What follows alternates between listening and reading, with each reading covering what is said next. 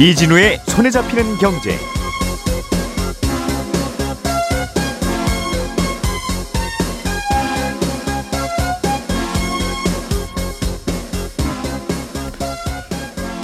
안녕하십니까 이진우입니다. 어, 우리나라 국민연금이 작년에 가장 낮은 투자 수익률을 기록했습니다. 아, 수익률이 마이너스 8%가 넘고요. 손실금을 돈으로 따지면 80조 원에 달합니다. 국민연금 제도 도입 이후에 마이너스 수익률을 낸 해가 두 번 더 있기는 했지만 그 손실 액수는 역대로 가장 큽니다. 정부가 보험 상품을 비교하고 추천하는 플랫폼을 만들어서 올해 상반기 안에는 시범 운영을 하겠다고 했었는데 생각보다 진도가 잘 안 나가고 있습니다. 시세 9억 원 이하의 집을 살 때 최대 5억 원까지 정부가 빌려주는 특례 보금자리 론이라는 상품이 최근에 나왔죠. 신축 아파트는 신청이 힘들다는 지적이 나오고 있습니다. 조금 전에 나온 세 가지 뉴스 어, 자세하게 정리해 보죠. 3월 3일 금요일 손에 잡히는 경제 바로 시작합니다. 우리가 알던 사실 그 너머를 날카롭게 들여다봅니다. 평일 아침 7시 5분 김종배의 시선 집중.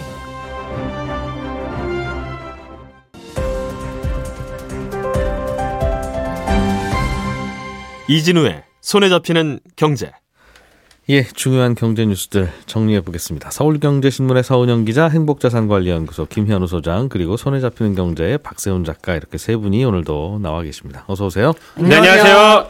자, 박 작가님. 네. 음, 국민연금은 이제 매달 월급에서 돈을 가져가죠? 그렇습니다. 음, 본인들 쓰려고 가져가는 건 아니고 물론 그렇죠. 열심히 잘 굴려서 드릴게요 하고 네. 약속하고 가져가는 건데 작년에 투자 수익률이 마이너스 8%를 그렇습니다. 기록했어요. 음. 그래서 어제 나온 기사들 제목을 좀 보니까요. 역대 최악 손실률 80조 원 날렸다. 내노후 어쩌나. 이런 좀 자극적인 단어들이 많이 보이던데 음.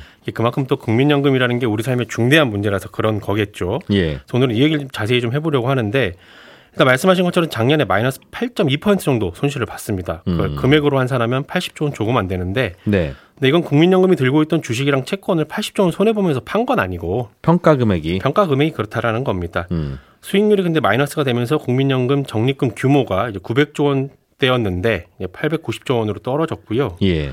작년에 워낙 우리나라도 그렇고 전 세계적으로 주식 시장이랑 채권 시장이 좀 안 좋았고 평소에는 주식 시장이 좀 안 좋으면 채권 시장은 좀 좋고 반대로 네. 주식 시장이 좋으면 채권 시장이 좀 안 좋고 요런데 음. 작년엔 이례적으로 주식 시장, 채권 시장 둘 다 안 좋았다. 그러는 바람에 손실률이 좀 컸다. 라는 게 국민연금 쪽의 설명입니다. 보통 그래서 주식이 빠지면 아 경기가 안 좋구나라고 해서 금리를 내리니까 네. 그러면 채권은 또 오르고 그렇죠. 그랬는데 작년에는 주식 가격도 빠지고 네. 맞아요 물가 오른다고 또 금리도 올리고 그렇습니다. 음. 그러는 바람에 손실률이 컸다는 건데 국내 주식에 투자한 게 한 마이너스 22%대로 손실폭이 가장 컸고요. 예. 해외 주식이랑 뭐 국내 해외 채권 모두 마이너스 수익률을 기록을 했는데 다만 부동산 투자나 사모펀드 투자 같은 대체 투자 쪽에서는 그래도 좀 선방을 했습니다. 음.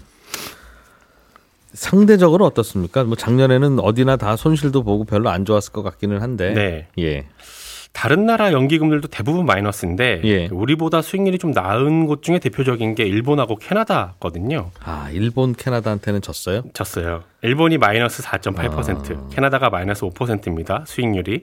근데 일본은 일본 주식 시장이랑 채권 가격 하락폭이 좀 상대적으로 작았어요. 일본만 보면. 음. 캐나다는 투자 포트폴리오를 보면요. 대체 투자 비중이 좀 높은 편이에요. 부동산 같은 거? 네. 예. 우리나라 국민연금의 대체 투자 비중이 한 16% 정도 되거든요. 예. 캐나다는 대체 투자 비중이 한 59% 정도 됩니다. 굉장히 많죠. 그러다 보니까 손실률이 좀 적었던 걸로 보이고요. 의외로 우리나라보다 수익률이 안 좋았던 나라가 있는데 여기 기금 운용 잘하기로 소문난 곳이 네덜란드하고 노르웨이거든요. 예. 근데 여기 작년 한 해로만 보면 노르웨이 국부펀드 수익률이 마이너스 14% 정도, 음. 네덜란드 연기금이 마이너스 17% 정도입니다. 예. 그러니까 정리하면 우리나라 국민연금의 작년 한 해 수익률은 일본, 캐나다보다는 안 좋았고 음. 노르웨이, 네덜란드보다는 좋았습니다.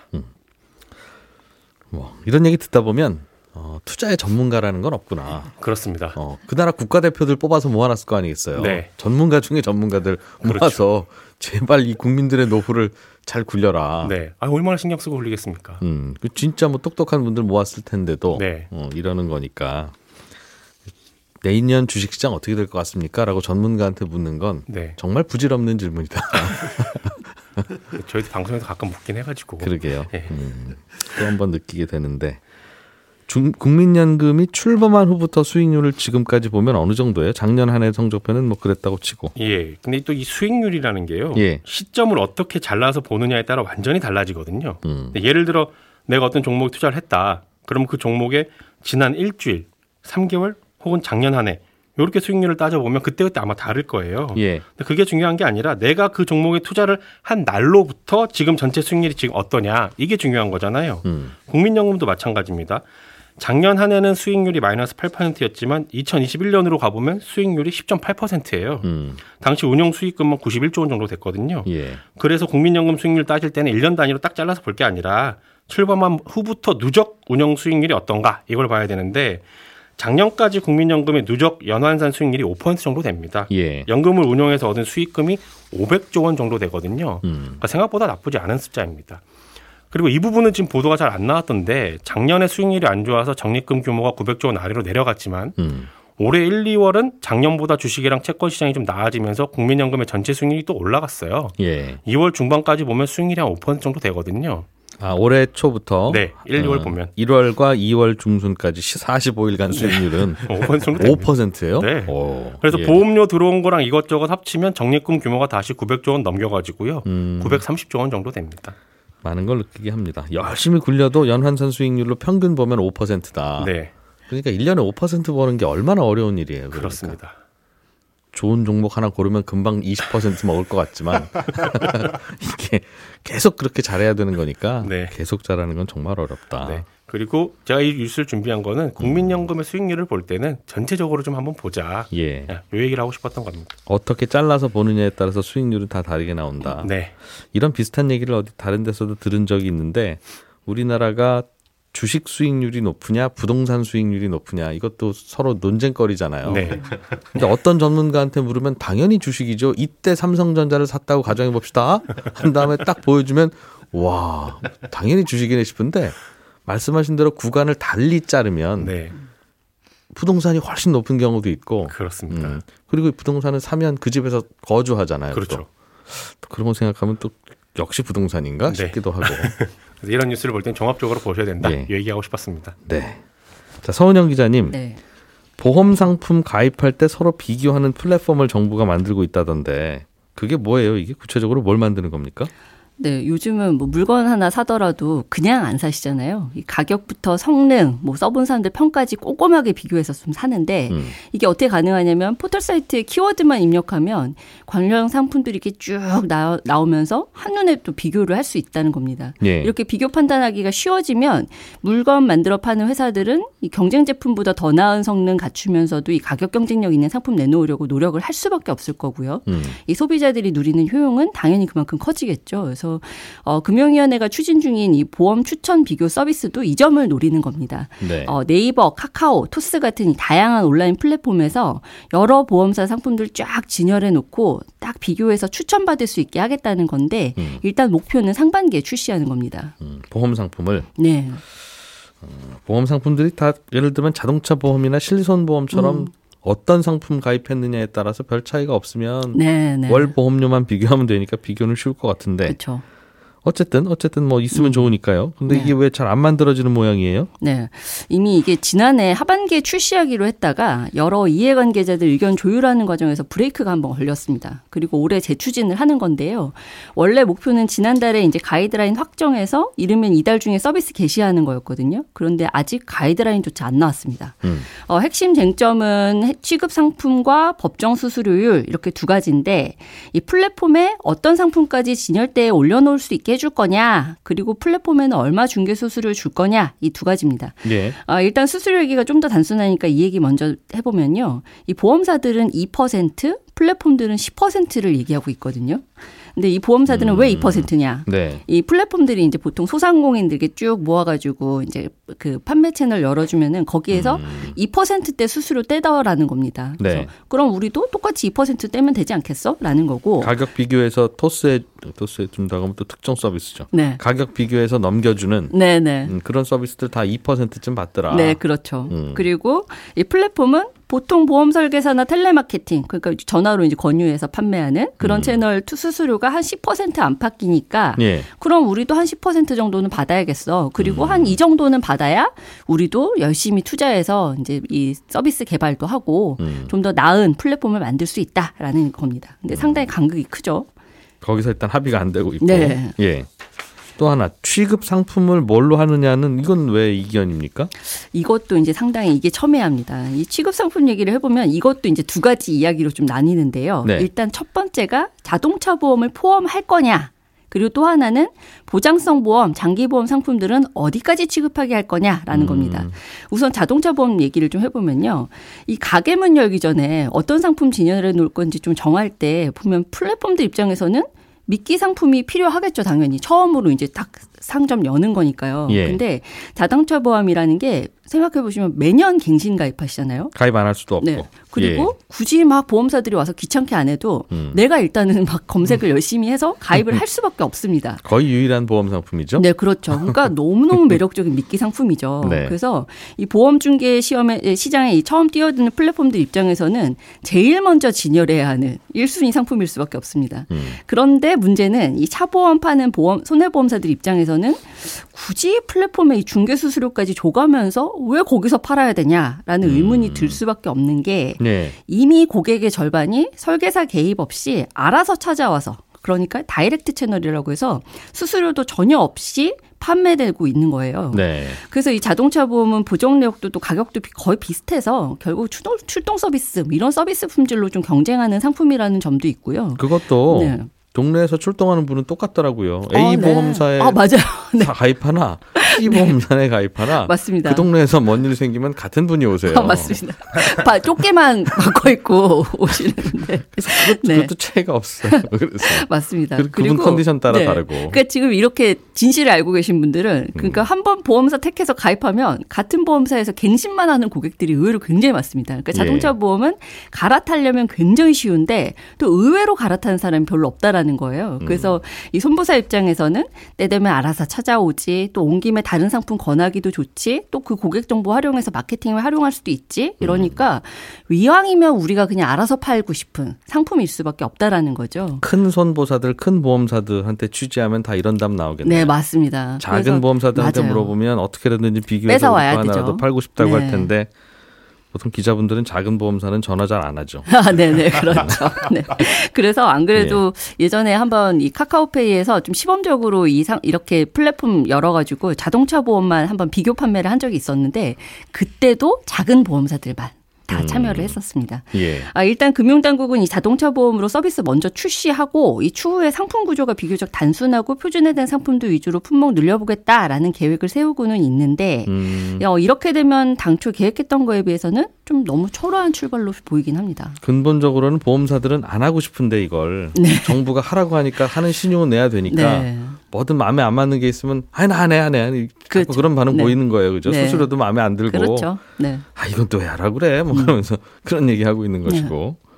그럼 어떡합니까? 이거 하면 소비자들한테는 좋을 것 같은데. 그렇죠. 그러니까 사실 이렇게 보통 빅테크가 이렇게 보험을 비교 서비스 하겠다라고 하면은 저 같은 경우는 좀 기대가 됐던 게 제 나이랑 뭐 건강 상태, 생활 습관 이런 거를 쫙이 빅데이터로 분석을 해서 네. 고객님은 이 상품에 가입하셔야만 합니다라고 음. 이렇게 딱 추천해 주는 정도 되면은 와 역시 빅테크가 하니까 좀 다르네라는 생각 좀 할것 음. 같은데 지금처럼 이렇게 자동차 보험 하나 넣는 것도 이렇게 첨예하게 대립을 할 정도면 네. 과연 여기에 진열대가 얼마나 차 있을 것이냐 이런 의문이 좀 들 수밖에 없잖아요. 그리고 복잡한 네. 보험은 비교도 잘 안 돼요. 아 그렇죠. 그래서 안 그래도. 맞아요. 지난 음. 8월에 이미 좀 일부 상, 상품 들이 꽤 왠지 좀 많이 제외가 됐던 게 예. 종신보험, 변액보험, 외화보험 이런 것들은 뭐 상품 구조가 복잡하다, 불안전 판매 우려 있다 이런 이유로 일단 플랫폼 취급 못하게 됐습니다. 음. 그리고 지금 이제 장기보험이랑 뭐 보장성 보험도 좀 첨예하게 좀 대립하고 있는 이유 중에 하나가 이제 결국에는 불안전 판매 이슈 때문인데요. 그렇게 되면 남는 건 저축성 보험, 뭐 펫보험, 화재보험, 여행자 보험 이런 건데 아주 간단한 거. 이러면 사실 이제 정부나 빅테크가 그리는 청사진하고는 좀 거리가 멀 수밖에 없는 거죠. 그리고 또 한 가지 좀 이슈가 될 수밖에 없는 게 이게 설계사들 반발입니다. 네. 그러니까 이 보장성 보험이나 장기 보험 같은 거는 아직도 좀, 좀 설계사 통해서 가입하는 비중이 굉장히 높거든요. 한 80% 정도 좀 넘는데 네. 그러니까 사실 이 부분까지 뭐 빅테크에서 팔게 하겠다라고 하면 설계사들이 자동차 보험도 지금 내줄 수가 없는 지경인데 음. 와이 뭐 보장성 보험이랑 장기 보험까지 팔겠다고라고 해서 반발할 수 밖에 없는 거죠. 지금 어, 설계사들이 얘기하는 게 예전에 왜 은행에서 이제 보험 팔기로 하는 방카슈랑스 이제 진출시키면서 네. 그때 이 설계사 숫자 많이 줄었고 먹고 살기 힘들어졌다라는 얘기들 좀 많이 하거든요. 음. 근데 이번에는 더 파장이 클 수밖에 없다. 그래서 지금 설계사 수가 뭐 생존부 합쳐서 한 40만 명 정도 되는데 음. 우리의 이 생계를 위협하는 이슈다. 이러면서 굉장히 좀 반발을 크게 하고 있는 상황입니다. 예. 어, 지금 당장은 이 비교 견적 플랫폼은 관련법 개정 없이 특정 사업자들한테만 규제를 풀어주는 이 혁신금융 서비스라고 해서 이런 네. 방식으로 좀 추진이 되고는 있는데 예. 앞으로 정말 이 모든 플랫폼에서 보험을 청약까지 할 수 있게 해주려면 결국에는 이 보험 모집을 설계상 설계사 외에도 여러 이 플레이어가 참여할 수 있게끔 음. 법을 고쳐야 되거든요. 근데 이 과정에서도 상당히 반발이 클 것으로 보입니다. 왜 반발이 되고 왜 문제가 되는지는 설명 아주 잘해 주셔서 다 이해가 되는데 네. 예. 처음에 이거 하겠다고 할 때도 그래서 이거 어떻게 할 건지 우리가 걱정스럽기도 하고 네. 그러니까 이런 거 좀 알아보고 보험사들 불러서 얘기도 해보고 네. 오, 부르- 부르 면 오잖아요 다 보험사들이 그렇죠. 뭐 지금도 계속 오고는 있습니다. 관에서 관에서 부르니까 네. 그럼 불러다가 이런저런 상황을 보고 이건 되겠구나 음. 안 되겠구나 판단해서 될 것 같은 거는 됩니다라고 이야기를 해야지 음. 정책은 뭐 한 항상 100개쯤 발표하면 실제로 되는 건 거의 없고 돼야 되는 거죠. 그러니까 네. 아니 안 되는 걸 뭐라고 하는 게 아니라 네, 네, 네. 될 거를 발표해 주면 음. 좋겠다. 미리 좀 알아보시고 음, 네. 저희 입장에서는 이거 한답니다 하고 아이템 네, 한번 네. 하고 이것도 안 되고 있습니다 하고 이렇게 그렇죠. 아이템 한번 하니까 네. 뭐 나쁘지는 않아요. 그러나 국민들 헷갈리지 않습니까? 그렇죠. 맞아요. 네. 양치기 소년 같은 거죠. 이렇게 좀 네. 미리 좀 알아보고 진짜 될 것만 좀 얘기해 주면 좋겠다. 네. 그리고 자꾸 정책 발표하라고 좀 쪼지도 말고. 음, 그 맞습니다. 네. 네. 화낼 거는 아닌데. 김현우 소장님, 네. 정부가 특례 보금자리 론이라는 그 고정금리, 장기 고정금리 대출 해 주는데 이거 갈아타기도 할 수 있다고 해서 네. 오히려 갈아타기용으로 인기가 있다고 전해 주셨잖아요. 네, 맞습니다. 근데 신축 아파트는 이거 대출을 못 받습니까? 어, 받기가 어려운 경우가 많습니다. 이 특례 보금자리론이라는 건 뭐 무주택이나 1주택자한테 4%대 아, 최대 5억 원까지 30년, 최대 40년까지 고정금리를 해주는 대출이니까 인기가 많죠. 이게 집값이 9억 원 이하이기만 하면 되는데 네.